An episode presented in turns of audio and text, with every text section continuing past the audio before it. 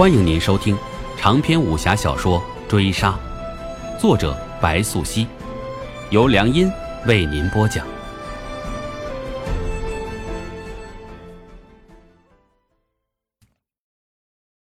第十五回，本能会驱使人活下去，往往是以一种我们并不情愿的姿态。空青走了两日，或是三日。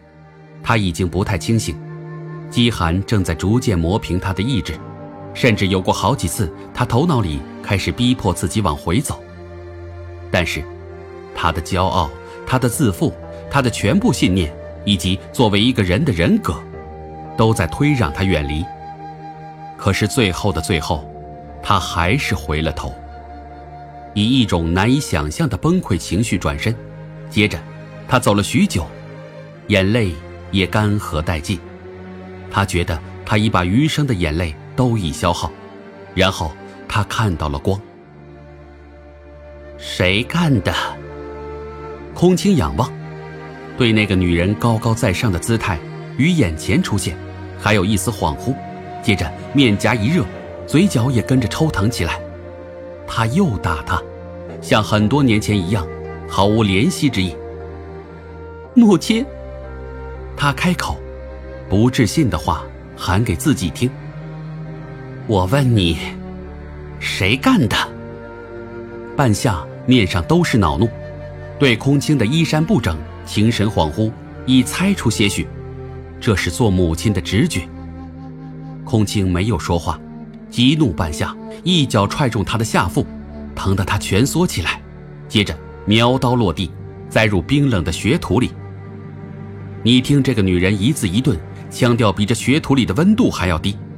她说：“给你三天时限，要么提他的头回来见我，要么自行了断。”尽管周遭圣教的教徒不下二十，半夏作为母亲，依旧没有给女儿留下任何颜面及温暖。她能给她的，仿佛只有名为尊严的苛刻借条。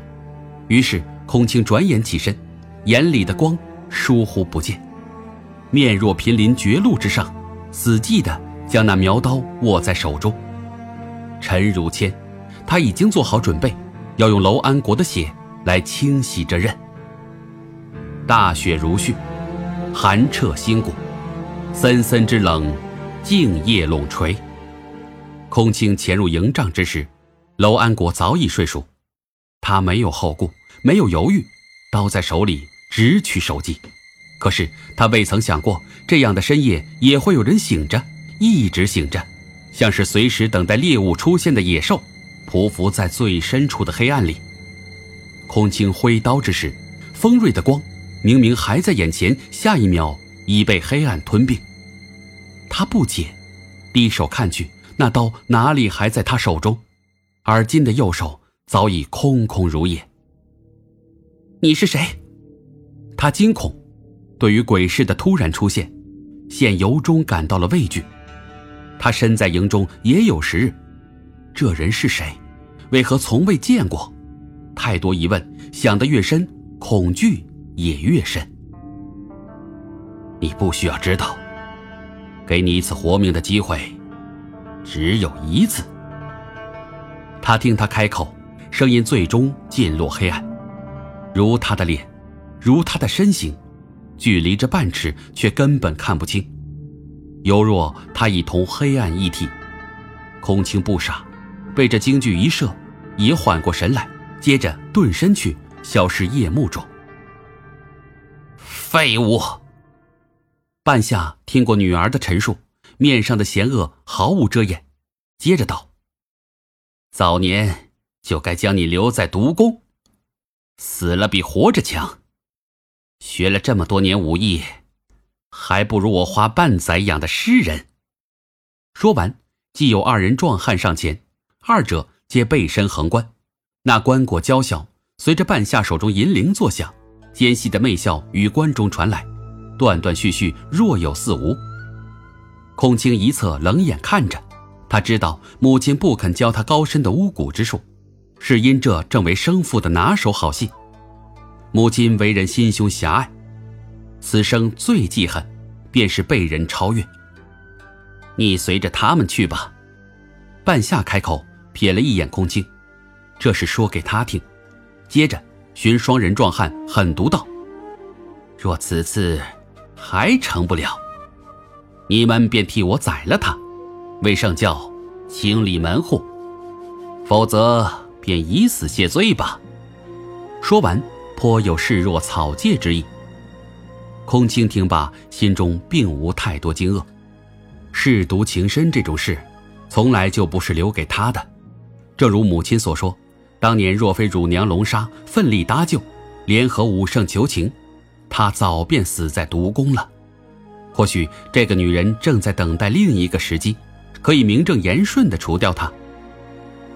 破晓之时，天空依旧阴霾，雪下了一夜未停，林场里积雪已深及小腿，鬼市就立在营帐之外。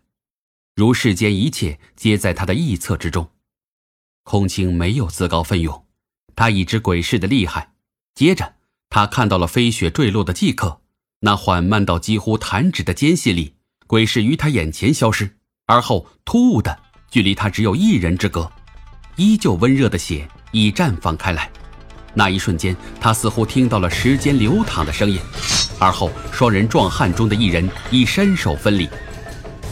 鬼市用的何种武器，何种招法，都太快了，快到他根本看不清。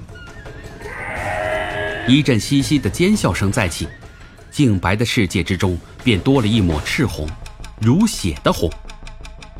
红与灰纠缠，黑与白相撞，红色是赤鬼的影，灰色是鬼市的身，两相飘然而起，于空旷的雪场里飞奔起来。